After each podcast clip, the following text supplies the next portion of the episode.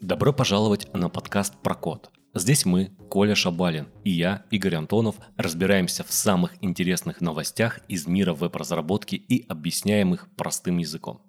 Подкаст про код, это буквально подкаст про код. Сегодня тоже будет много всякого. И начать этот выпуск хотелось бы со статистики, а если сказать точнее, с опроса, в котором может принять участие совершенно любой разработчик, ответить на несколько вопросов, которые так или иначе связаны с React. О чем идет речь? Я думаю, что все наши слушатели уже знают про статистику под названием State of JS, которая проходит и собирается на ежегодной основе, где принимают участие разные разработчики и их спрашивают, что они используют, какими технологиями пользуются, и потом подводят такой срез, где можно посмотреть, что было популярно в этом году, чем пользовались чаще, чем не пользовались, но могли бы пользоваться. И, в общем, сделать какие-то выводы. Выводы можно делать самые разные. Во-первых, можно понять, что, возможно, те инструментами, которыми ты пользуешься прямо сейчас, они уже немного устарели и теряют популярность. Опять же, это очень хорошо сравнивается, когда мы берем статистику за прошлый год, сравниваем с текущей, и вот это все. И, с другой стороны, это помогает узнать о вещах, про которые, возможно, ты прослушал, пропустил, не попробовал. И самое время, как говорится, начать их пробовать после ознакомления с такой вот историей. И в этом году запущен новый опрос «State of React». Раньше его не проводили, это первый опрос. По факту он приурочен к десятилетию в библиотеке React. Уже 10 лет мы живем с React и применяем те подходы, которые появились именно с React. Это все круто, и теперь можно поучаствовать в опросе State of React, ответить на несколько вопросов. Их, в принципе, достаточно много, и все они так или иначе связаны с опытом использования библиотеки React. Что в этом вопросе особенно хорошего? Во-первых, как я уже сказал, что отвечая на такие вопросы, можно понять, что используется, что я еще не использую по каким-то причинам. А потом, когда уже подведут итоги, можно будет посмотреть общую статистику, и прикинуть, я вот здесь вот что-то пропустил. Уже контекст API все используют довольно-таки часто, отказываются от Redux, например, в сценариях каких-то по умолчанию, когда раньше его использовали повсеместно, теперь заменяют контекстом. Кажется, пора воспользоваться контекстом. То же самое про стейт-менеджеры, которые сейчас актуальны и на которые сейчас смотрят разработчики. Вообще много всего. Поэтому на этот опрос можно смотреть двояко. С одной стороны, чтобы узнать вообще, что нужно знать на текущий момент при использовании React. С другой стороны, когда будет подведена статистика и итоги, можно посмотреть, кто чем пользуется и кто от чего отталкивается. Мне особенно интересно посмотреть на инструменты экосистемы, потому что они так, в принципе, достаточно часто обновляются, меняются. И вот здесь будет интересно посмотреть на те же стейт-менеджеры. Потому что сегодня разработчики на React как раз-таки пересматривают активно подходы и, например, не тянут тот же самый Redux во все сценарии по умолчанию. То есть где-то можно отказаться, и это вполне будет нормально. Коля, как ты относишься к таким опросникам? Абсолютно положительно. И в каждом, кстати, опросе в таком, когда он только стартует, обычно пишут информацию, сколько времени это занимает. Вот здесь тоже решили об этом указать. 15-20 минут, ребят, за чашечкой чая вполне себе можно это сделать. А почему положительно я смотрю на такие всевозможные опросы? То, что действительно потом постфактум можно посмотреть, как 1000 разработчиков, а то и больше, разрабатывают сейчас проекты, какими инструментами они пользуются, потому что, возможно, вы что-то пропустили, о чем-то не знаете. Вот какой сейчас роутер самый популярный? Да черт его знает, какой-то вот. Я пользуюсь вот этим, а какой самый популярный? Вот там 900 разработчиков используют такое, а вы нет. Вопрос, собственно, а какие преимущества у него? Нужно ли вам самим переходить на какую-то новую версию, возможно, там на 6-ю версию, на 7-ю, на 8-ю версию какого-нибудь роутера и так далее. В CSS немножко, конечно...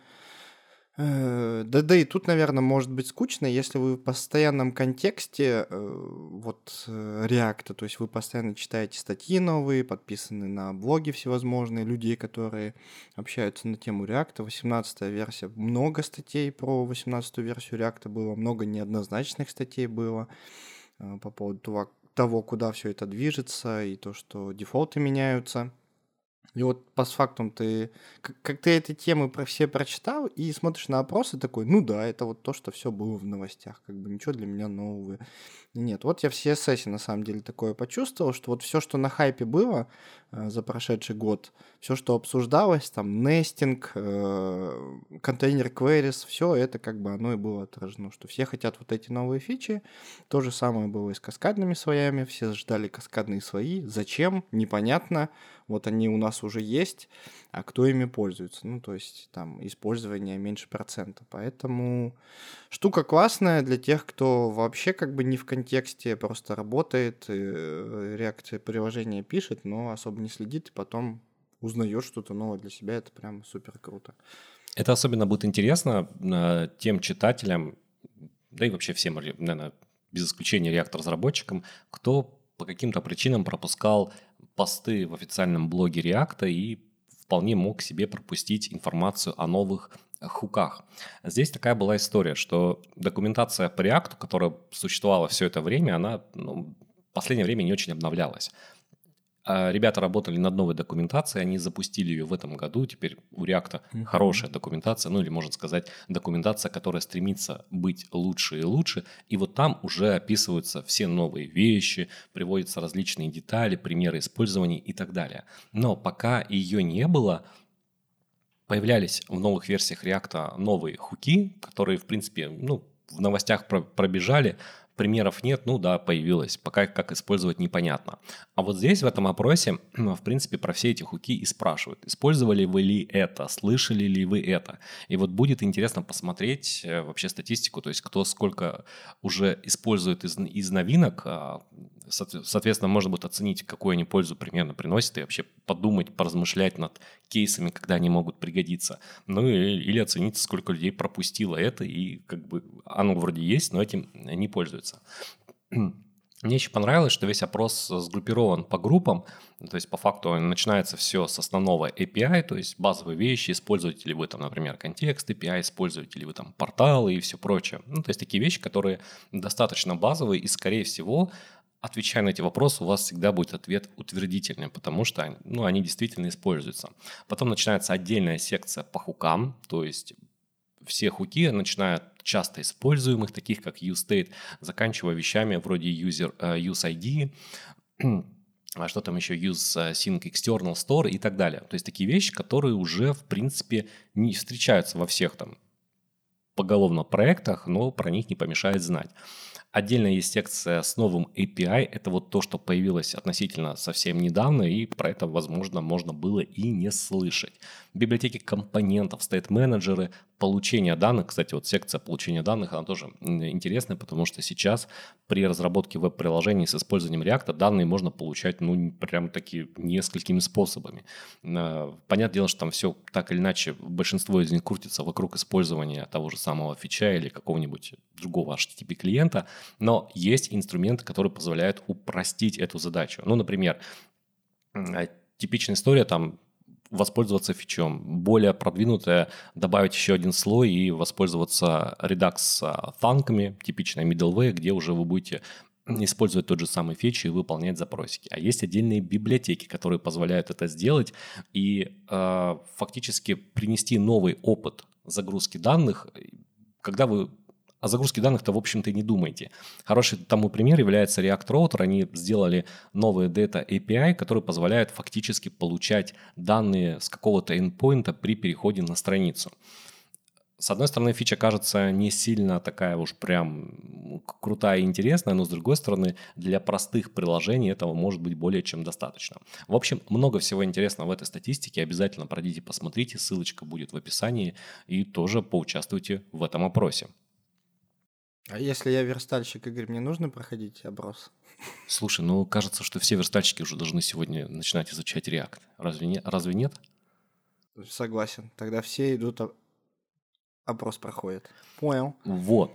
И опрос надо будет обязательно пройти, посмотреть, что там предлагается. А мы готовы перейти к следующей теме и поговорить про индексирование. Индексирование поисковиками. Здесь всегда много всего интересного, особенно если речь заходит о мобилках. Коля, что там? Особенно если речь заходит о Google, потому что магия в полный рост. Ну да, в SEO-блоге Google или в... Я даже не знаю, там настолько древний дизайн, я сегодня сидел, у меня слезы прям ностальгии наливались, но тем не менее Google оповестил всех, и эта новость быстро расползалась по всему миру и дошла до меня. В общем, о чем они рассказывают? Они рассказывают о том, что индексирование с приоритетом мобильных устройств уже все, началось. У нас приоритет полностью на мобилке.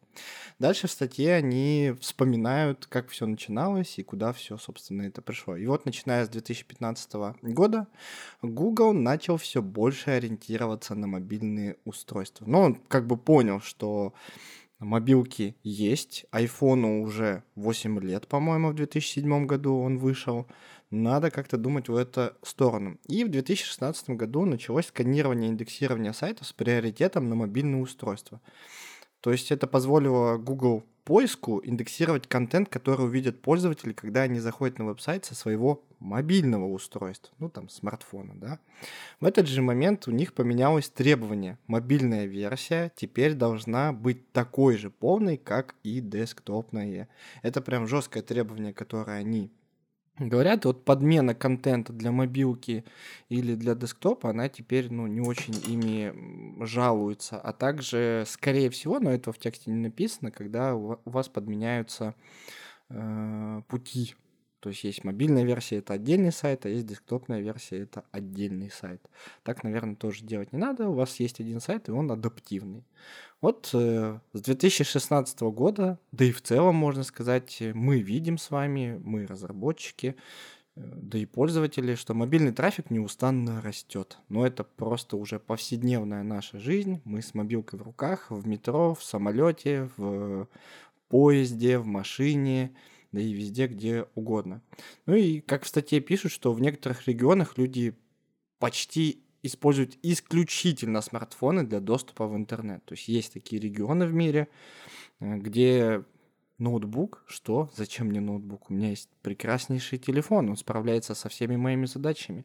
Я могу написать в Word вот с мобилочки, я могу посмотреть ютубчик вот с мобилочки, да я все могу сделать. У меня отличнейший банкинг в этом 6-дюймовом монстре. И сканирование, конечно же, вот эта индексация сайтов мобильных, она проходит не без проблем. Оказывается, и для меня это небольшой шок, что некоторые сайты показывают ошибки для пользователей мобильных устройств, при этом на десктопе все как бы в порядке. И Google для сканирования таких сайтов вообще ничего не делает. Они решили, что они не будут бороться никак с этой проблемой, как-то ее обходить. Они просто для таких сайтов запускают старый Googlebot. Старый Googlebot приходит в десктопную версию, все сканируют, все анализируют и приносят данные Google. Вот в целом в этом новость, что теперь мобилки официально индексируются с помощью... имеют приоритет для мобилок. Получается, что сделать, если ты не хочешь заниматься адаптивностью, чтобы твой сайт действительно мог предоставлять весь контент и на мобилке, а раньше ты мог, там просто какие-то блочки поскрывать, чтобы, пускай они не отображаются, там показывать, условно говоря, какую-то плашечку, то сегодня эта штука перестанет, в ближайшее время, перестанет нормально работать, и, соответственно, Google, чтобы удовлетворить требования поискового бота, нужно, конечно, позаботиться, чтобы весь контент, который доступен на основной версии, был доступен, соответственно, и в мобильной версии. Правильно, Коля? И правильно, и неправильно. Просто тут сейчас смешивается именно сканирование и индексация сайтов и выдача. Это разные немножко вещи. То есть сканирование и индексация — это, грубо говоря, получаем данные, анализируем их и пока что ничего не делаем. А выдача, то, что в поиске мы уже делаем, это уже другой момент, но в целом там мы тоже видим, что приоритет дается мобильным устройствам. И, по-моему, об этом давно было сказано. Если ваш сайт не имеет мобильную версию или даже не имеет адаптивную версию, тут я могу немножко путаться, то, скорее всего, в первую десятку он не попадет, ребят. Каким бы он крутым ни был и старым, мы отдадим приоритет с мобильными. Но у них для этого и была инициация AMP, когда тоже вот эти все мобильные штуки были.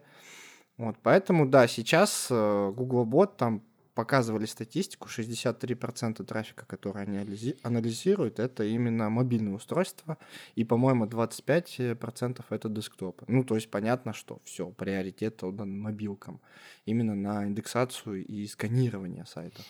Вот, кстати, забавно, что трафик мобильный давно уже переваливает. Перевалил за десктоп. Это уже давно было, мне кажется, уже года 3 назад или 4, я уже могу просто путать. Но до сих пор многие сайты, особенно многих крупных компаний, не буду сейчас называть, не адаптированы к мобилке, и ими пользоваться невозможно. Я хоть и по роду свидетельности постоянно сижу, большую часть времени сижу, конечно же, в интернете с десктопа, потому что целый день мы сидим за компом, пишем код и все остальное. Но если посмотреть, то действительно большинство даже вот так, людей в окружении, что говорить дети, они постоянно сидят с мобилки. Поэтому, в принципе, тут очевидно, что надо заботиться о сайтах, чтобы они работали хорошо и там, и тут, особенно если касается каких-то там услуг, чтобы не адаптировав сайт, можно просто, даже если его нашли, клиент не сможет воспользоваться, если он плохо отображается на мобильном устройстве. Поэтому если... А у меня, знаешь, какая история? У меня история такая, что есть пару сайтов, которые я как бы захожу и читаю, у них нет мобильной версии. Я включаю просто Reader Mode, когда я просто простую версию сайта получаю, где только текст, ни реклам, ни шапок, ни навигации, ничего, просто текст. И я вообще даже не знаю, десктоп и десктоп, да, вообще без разницы. Но есть другой сайт, и мне приходится им каждый месяц пользоваться, чтобы оплачивать счета, в котором, наоборот, я могу пользоваться на мобилке исключительно десктопной версией, потому что в мобилке я не знаю, как оплатить счет. Я не могу найти этот пункт, я просто не понимаю, куда мне жать. Интерфейс настолько меняется, что я просто не ориентируюсь.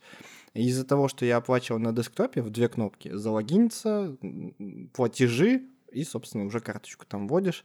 Я перехожу в десктопный вид на мобилке, зумлюсь, пинчую, скажем так, я оплачиваю за 2 секундочки. Вот такие вот есть странные встречающиеся истории, что десктоп это на мобилке это не всегда плохо. Ну, конечно же, лучше иметь адаптивную версию. Но у меня такое тоже было, да я даже сказал бы, что с одним онлайн-банкингом, когда у них десктопная версия выглядит одним образом, когда ты переходишь на мобилку, она прям полностью меняется весь интерфейс, и с одной стороны тебе пытаются это все упростить, с другой стороны ты полностью теряешь весь свой опыт. Там, где была кнопочка, которую тебе нужно было нажать на десктопе, она находится в совершенно другом месте, а еще хуже того, она может по-другому и называться, у нее может быть другая иконка, и ты, соответственно, теряешься и не можешь найти. Кстати, протеряешься и не можешь найти. Довольно-таки частая история, когда мы начинаем проект, какой-либо новый проект, мы теряемся. Теряемся в списке зависимостей, которые нам нужно поставить, настроить и только потом приступить к написанию кода. Это, в принципе, актуально практически для любого стека. Не берем там стеки, где все уже отмерено и проверено, но если мы говорим про Node.js, про JavaScript, то здесь у нас вариантов очень и очень много. С одной стороны, хорошо, что у нас сейчас есть фреймворки, такие как Nest.js, которые нам предоставляют из коробки сразу же кучу хороших практик, нам остается только их использовать и, в принципе, до поры до времени не думать о внедрении каких-то дополнительных штук.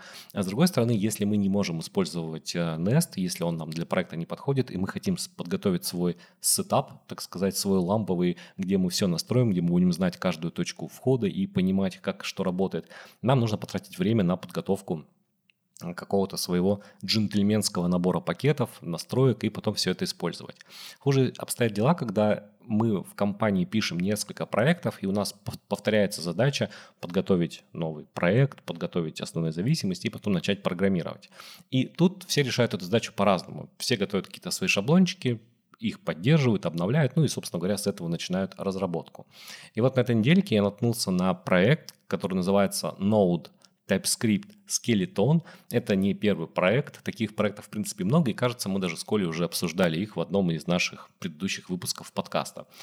Но чем этот примечателен? Это еще один взгляд, достаточно свежий взгляд, то есть он не так давно появился, который предоставляет хорошую стартовую основу для разработки REST API. Ребята, контрибьюторы проекта, взяли для себя одну цель, то есть создать шаблон, который позволяет разрабатывать REST API на базе Node.js, Express и TypeScript. Достаточно популярные 3 компонента, на котором чаще всего такие штуки обычно и пишут. И помимо настройки ноды, помимо настройки TypeScript и Express, они, конечно же, добавили все те инструменты, которые нам потребуются при написании таких проектов. Тут есть и правила ESLint, ESLint включены, если дополнительные правила добавлены, которые будут полезны при разработке подобных проектов. Есть и хаски, есть и всевозможные притиры и так далее, которые позволяют нам, собственно говоря, начать писать. Кроме того, есть такие штуки, которые уже имплементированы, например, поддержка JSON веб-токенов. Это, пожалуй, тот частый кейс, когда нам, если мы пишем API, нам в любом случае нужно будет делать поддержку JSON веб-токен, и тут, соответственно, уже для нее оно все реализовано, и мы можем от чего-то оттолкнуться.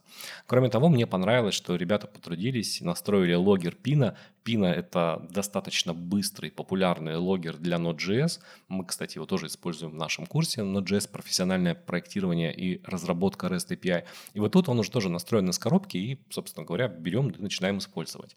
И есть также в комплекте образы, точнее конфиги для докера, которые позволят вам развернуть и Redux, и Postgres.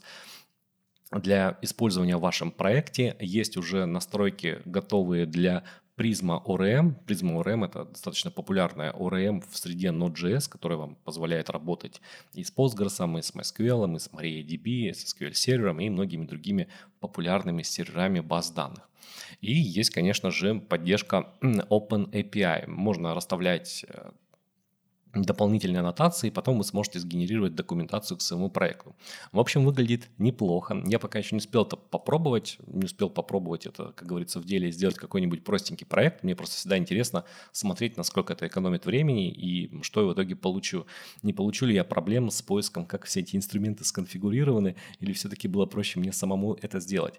И что меня здесь особенно заинтересовало, что здесь используется фреймворк для Node.js, который называется Ts.ED.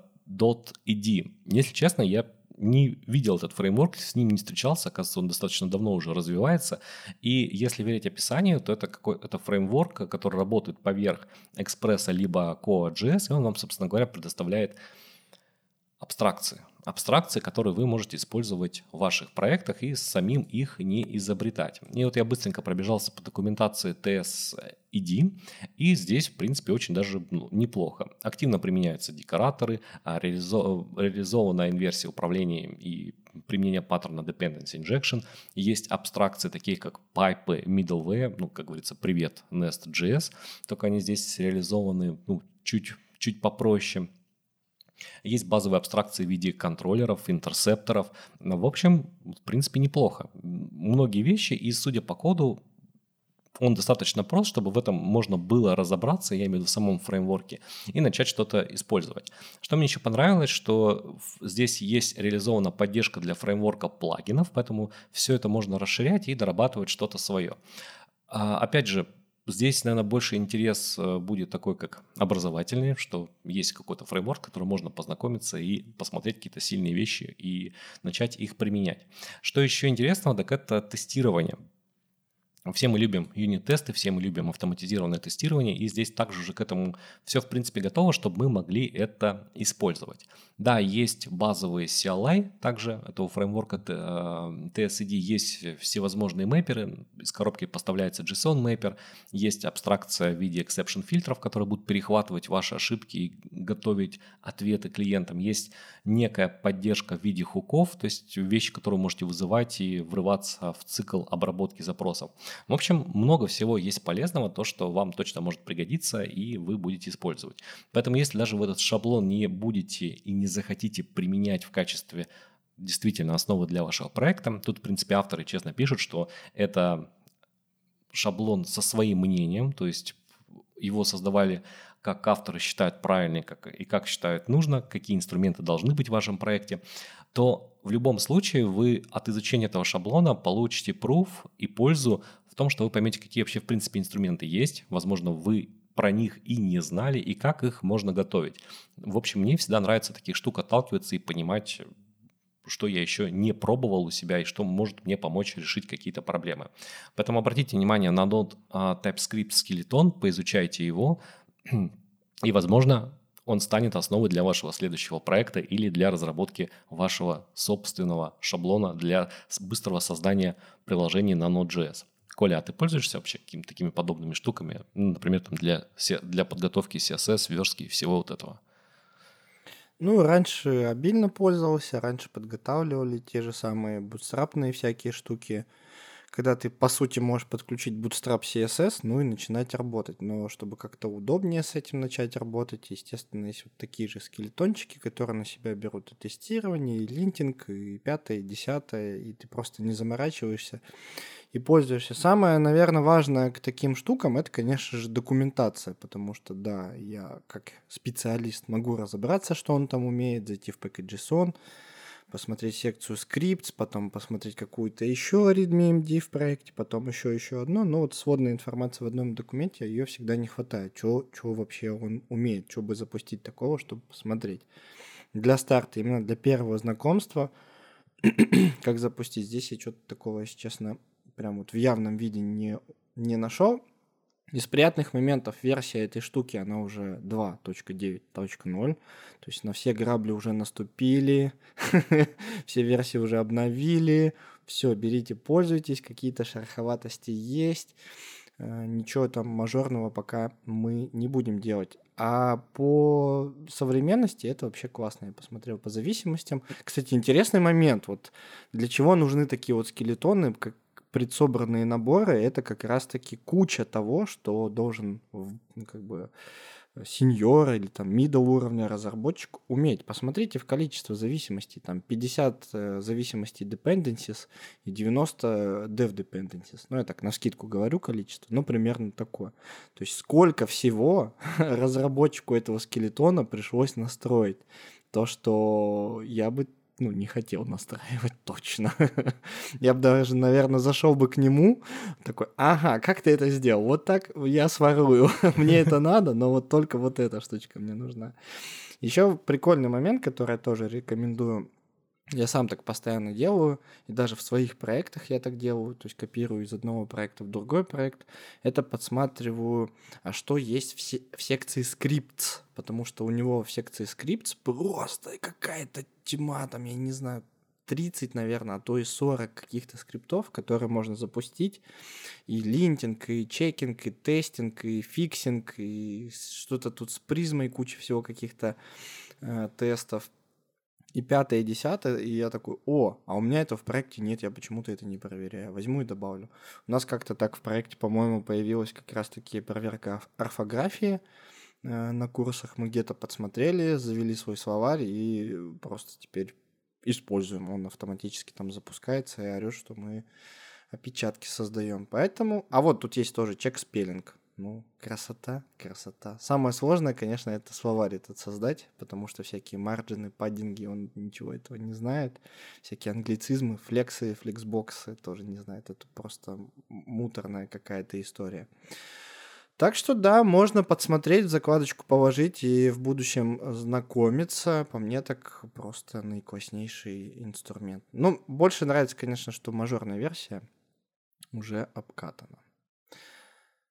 Наверное, перейдем к следующей статье. И о чем же эта статья? Mozilla поделилась, как была улучшена скорость Firefox.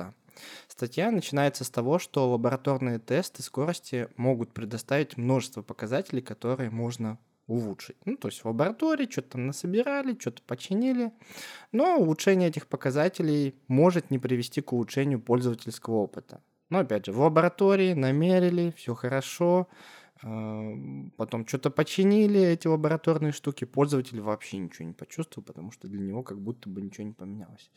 Поэтому они предприняли много усилий над работой по созданию такого инструмента, как Speedometer 3. Цель этого инструмента — создать тесты производительности, имитирующие реальный пользовательский опыт. И это как бы штука, она уже работает с 2022 года, и самое классное, что произошло, это то, что Firefox достаточно открытая компания, она пригласила команду WebKit и Google Chrome, и те согласились тоже помогать. То есть круто, что этим не только Mozilla занимается, но и сторонние ребята. Вот чтобы измерить взаимодействие с пользователем, Firefox собирает широкий спектр просто анонимных показателей. Например, времени, связанных с загрузкой страницы, например, скорость отклика, например, запуск, и всякие другие аспекты производительности браузера. Все мы знаем, что там просто куча метрик можно собрать, когда что показалось, когда что загрузилось, когда что отрисовалось. И что же дали эти метрики Speedometer 3? Например, получилось уменьшить FCP, First Contentful Paint, с 250 миллисекунд до 215 миллисекунд. Напомню, что FCP — это время от получения первого байта до отрисовки значимого контента, ну, с которым можно уже ознакомливаться. Например, какая-то картиночка показалась, или какой-то текст уже нарисован, и его можно читать, или какая-то форма есть. И это уменьшение с 250 до 215 означает, что пользователь получает обратную связь о загрузке страниц почти на 15% быстрее. 15%. Это уже значимый шаг. В Гугле, например, говорят, что значимым шагом является улучшение любого показателя с 20 до 25%. Ну, то есть значимый значит, что пользователь ощутит это на себе, что вау, стало быстрее. И получается, что все сайты для наших пользователей ощутимо стали быстрее.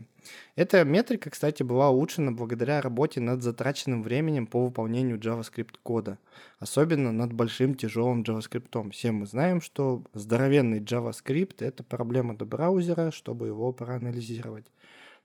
Вот время выполнения было сокращено с 1560 миллисекунд до 1260 миллисекунд.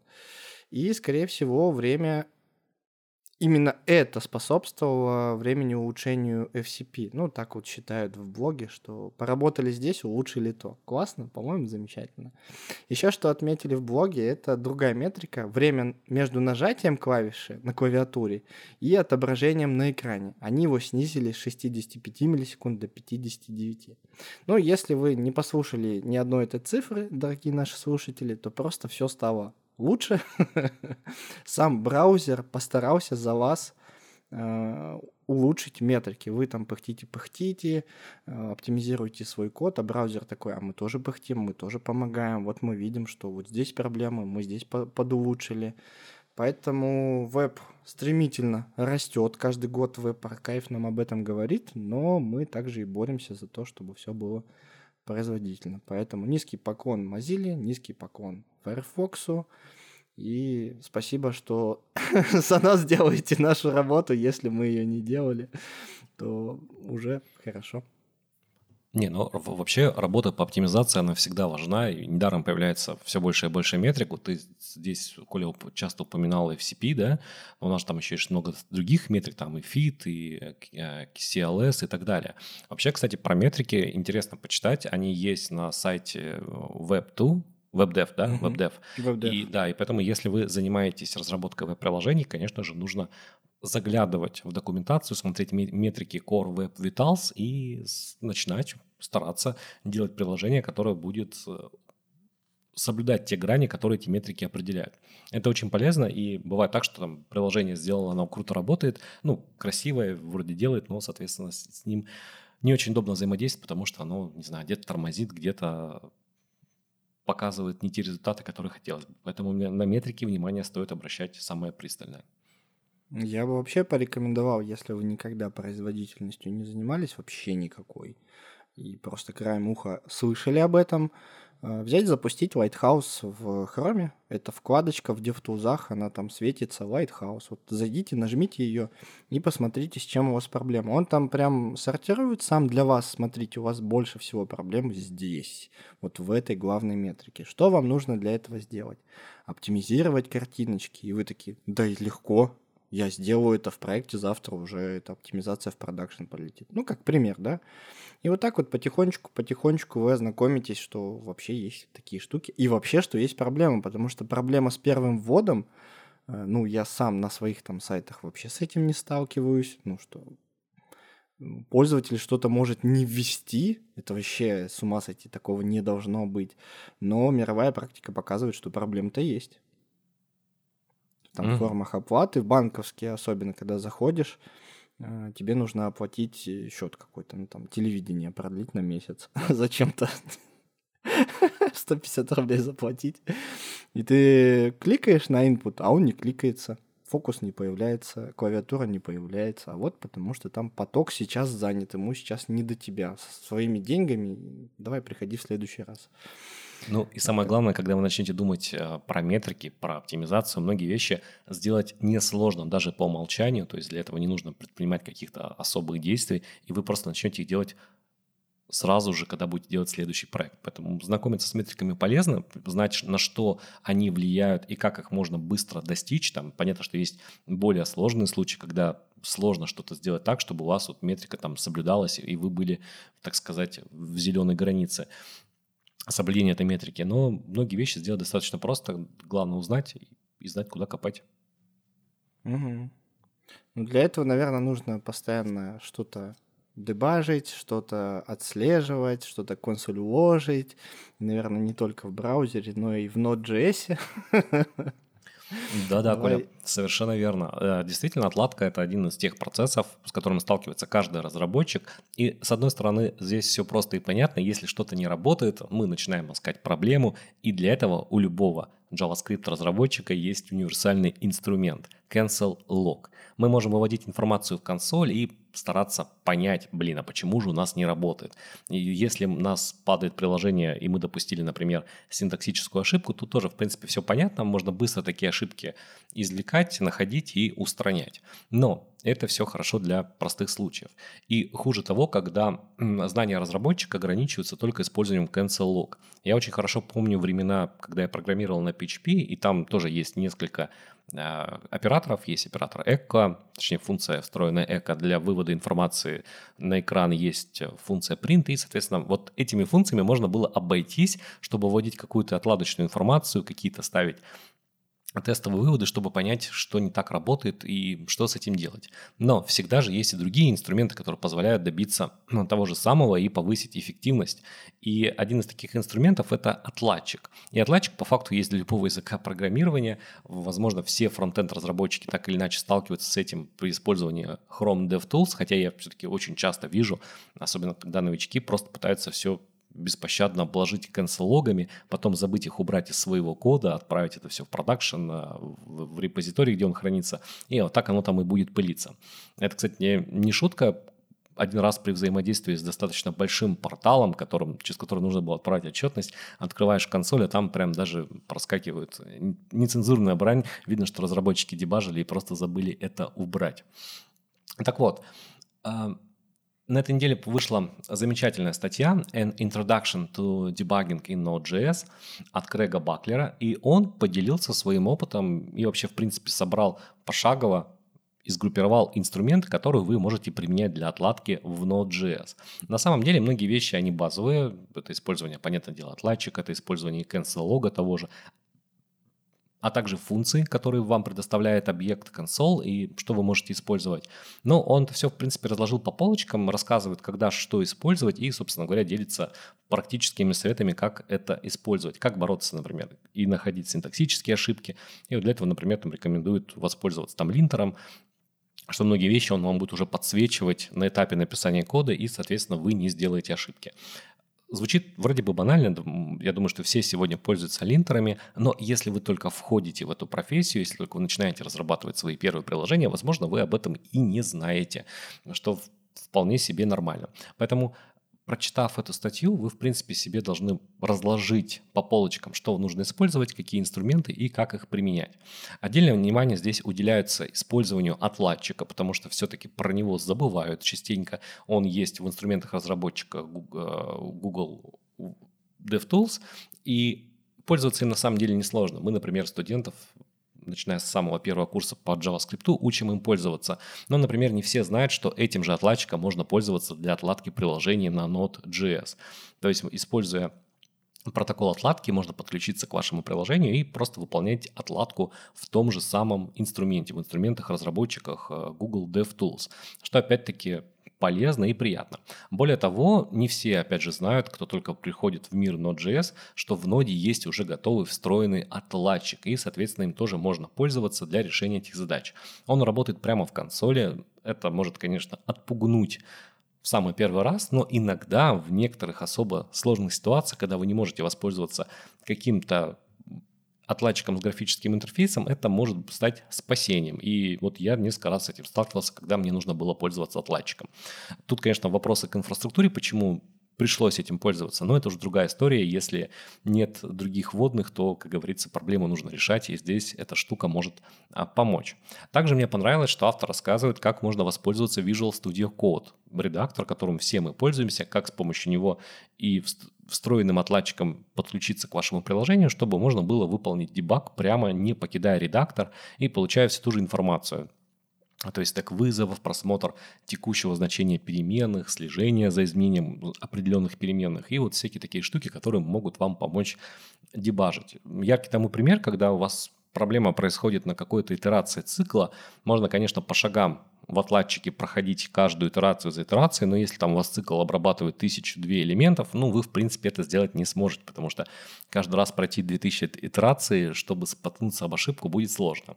И здесь автор тоже рассказывает про настроечки, которые помогут вам, например, останавливаться только по ошибке или, например, останавливаться, когда значение какой-то переменной, ну пусть это будет переменная счетчика, достигнет определенного варианта, определенного значения, и только потом будет выполнена остановка выполнения программы. Здесь автор также не обошел внимание отладку через логи. Логирование – это, в принципе, один из процессов, который поможет вам отладить приложение. Особенно если у вас возникает проблема именно в продакшене, то, в принципе, в продакшене вы не можете воспользоваться отладчиком, как правило. Но у вас есть логи, по которым вы можете восстановить ход событий и понять, где же у вас возникает проблема. Отсюда можно сделать два вывода. Первое, логи – это важны и нужно знать, как их правильно вести, какие для этого есть инструменты. Ну и второе, то, что логи используются именно для отладки, для нахождения проблем. И вот здесь автор тоже делится этим решением, ну точнее решением, приводит список популярных логеров для Node.js, как ими пользоваться, ну и вот все в таком вот духе. Здесь даже вниманием не обходится встроенным в модуль дебаг, который вы, опять же, можете применить и получить отладочную информацию. Ну и также другие популярные вещи, такие как Morgan, Pina, Loglevel, Winston и так далее. В общем... Winston? Да, Winston называется. Легкий синий? Не знаю насчет легкий синий, но да, это очень популярное решение для Node.js. Ну, во всяком случае, было... одно время очень популярным. Сейчас я вижу, что больше там используется Pina. Вот, поэтому статья интересная. Написана, конечно, на английском языке, но, в принципе, здесь язык несложно перевести достаточно просто. Обязательно стоит почитать, если вы еще не сталкивались с отладкой в Node.js или ничего не используете, кроме как cancel log, это вам, соответственно, поможет посмотреть на какие еще инструменты вы можете применять и как они могут упростить вашу жизнь. Коля, ты пользуешься отладчиком? Я бы даже сказал, не просто упростить, а улучшить вашу жизнь разработчика. Потому что console.log, в чем его, по моему мнению, проблема? Ты даже в цикле, не в цикле, в коде, ты выводишь там значение переменной, условно, да, и такой, все, я больше ничего. Я знаю только про переменную, я ничего не знаю про контекст. А вот DevTools, как раз-таки ты ставишь эту точку останова на твоей же переменной, он тебе тут же показывает контекст, что вот у тебя this такой, что глобальная область видимости у тебя имеет такие переменные. Эта функция имеет сейчас на вход такие переменные с такими-то значениями. То же самое и с циклами. На какой-то прокрутке цикла у тебя что-то сломалось. В примере показывается на 999, по-моему. Обычно нам как кажется, что раз 10 покрутился цикл на маленьких данных, значит все будет работать. И вот мы получаем реальные данные какие-то, да, там всевозможные, что сервер там послал, и вот у него на 999 прокрутке что-то сломалось. Опять же, как вот эту if, если и равно 999, то console.log, там, вот это что-то очень странное. В DevTools это делается все достаточно... удобно, вообще даже не думаешь, просто по наитию идешь и смотришь, что на 999 прокрутке у меня такой-то контекст, на вход пришел такой-то массив, а у него null. Значит, надо что-то с этим сделать, значит, такие данные имеют место быть, и все, начинаешь работать. По мне так, да, если вы console.log'ом уже пользуетесь, вы уже молодец, но пора сделать следующий шаг и окунуться в мир DevTools. Вначале это все будет, конечно, у вас отторгаться, сложно, какие-то точки останова, какие-то правые панельки, нижние панельки, здесь что-то раскрой, здесь что-то напиши. Но в целом вы, когда с инструментарием познакомитесь, и это происходит с любой программой, с Google Chrome, с Word, с Excel, Вы понимаете, что вам нужен только такой набор функций этого инструмента, и все, в них ползаете, и живете, и наслаждаете жизнью. Я думаю, что отладка с помощью дифф-тузов, она даже вас бустит, то есть ускоряет в будущем. Понятно, что поначалу будет все сложно идти, а в будущем вы гораздо быстрее поймете, в чем же у вас проблема. Особенно с той функциональностью, что еще дает, пройти функцию, пройти в следующую функцию, посмотреть стэк, вот так функция вызывалась, по цепочке. Консолек этого ничего не расскажет. Вы только это глазами сможете. Так, захожу в этот модуль вызывает эту функцию, эта функция вызывает такой-то for, на 990 шаге вызывается такая-то функция, проникаем в функцию. Все, вы просто страдаете, а не разрабатываете. Да, остановка, например, при появлении исключения какого-то, не перехваченного, или вообще, в принципе, при срабатывании исключения, условные точки остановок, все эти фишки, которые упрощают отладку, особенно если вы не сами писали весь проект, а, например, на него присоединились, это, конечно же, сильно все упрощает, и хорошие логи инструмента разработчика – это must-have, и, соответственно, с ними нужно уметь разбираться, настраивать и использовать. Поэтому статью рекомендуем почитать и пополнить багаж знаний, если вы этим еще не пользовались. Если пользовались, то, как говорится, все хорошо. И последние две новости, которые у нас случились на этой неделе, это новости больше про пакеты, которые полезно посмотреть и полезно с ними разбираться. Есть популярный пакет, достаточно популярный пакет, он уже много где используется, он называется CryptoHash. Это по факту обертка для встроенных модулей для получения различных хэшей, используя алгоритмы SHA, SHA-1, SHA-256, 384, SHA-512. И особенность этого модуля в том, что он по факту нам становится таким изоморфным модулем, который работает и в Node.js, и в браузере. По факту он какую-то функциональность супер-пупер не приносит, он делает обертку, чтобы мы могли использовать одну и ту же функциональность, но не менять, условно говоря, Node Crypto на браузер Crypto и так далее.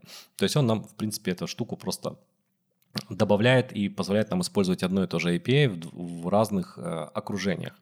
Напомню, что, например, когда вы используете Node.js, если вам нужно рассчитать какой-то хэш, вы можете воспользоваться встроенным модулем Node Crypto. Есть все необходимые функции, базовые, которыми вы можете воспользоваться для решения типичных задач. Например, посчитать хэш SHA-256 или получить рандомный UUID, что довольно-таки часто бывает, возникает с этим необходимость.